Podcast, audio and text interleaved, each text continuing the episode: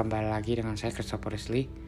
Di podcast kali ini saya akan membicarakan tentang pandemi pergi kebahagiaan pun datang. Ketika membicarakan tentang kehidupan sekarang, pasti tentunya semua manusia mengalami permasalahan besar.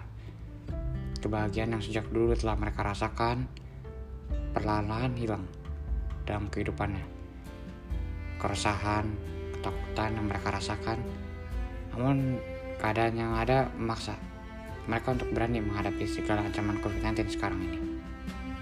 Harus diakui, penyebaran COVID-19 sangatlah mudah dan cepat, dan tidak membutuhkan waktu yang lama untuk menjangkit manusia.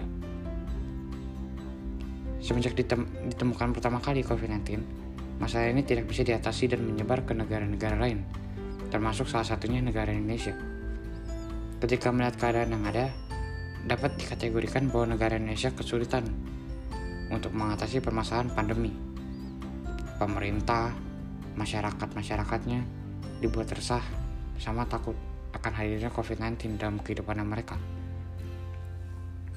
Saya pun juga paham keresahan dan ketakutan yang mereka rasakan. Rasanya nyawanya, kesejahteraan hidup harus dipertaruhkan dalam menghadapi COVID-19 ini. Kehidupan kehidupan mereka pun juga berubah drastis aktivitas yang biasa dilakukan secara normal harus berubah, harus dilakukan secara serba online di, di rumah.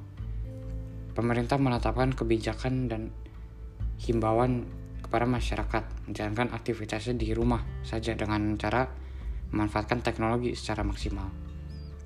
Pemerintah dan masyarakat Indonesia terlihatnya pun belum siap untuk menghadapi pandemi ini. Hal ini memang cukup terbukti karena melihat jumlah masyarakat yang terpapar terus saja bertambah jumlahnya. Orang lain pun tidak tahu dan merasa kebingungan untuk mengatasi penyebaran COVID-19 ini yang dikategorikan sangat cepat. Saya pribadi juga merasakan hal yang sama. Jika boleh jujur, saya benar-benar dibuat takut dalam keadaan pandemi seperti ini. Percayalah teman-teman bahwa pandemi telah merenggut kebahagiaan hidupku seutuhnya. Kehidupan saya yang awalnya berjalan normal, sekarang harus berubah dengan menjalankan kehidupan yang disebut new normal. Saya memiliki kewajiban untuk menjalankan aktivitas seperti biasa, namun dengan syarat tetap memperhatikan dan menerapkan protokol kesehatan.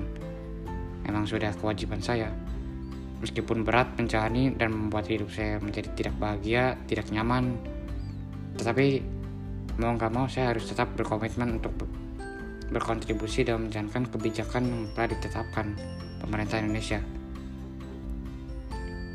Saya percaya kebijakan yang ditetapkan pemerintah memiliki tujuan baik untuk segera memutus rantaian rantai penyebaran COVID-19.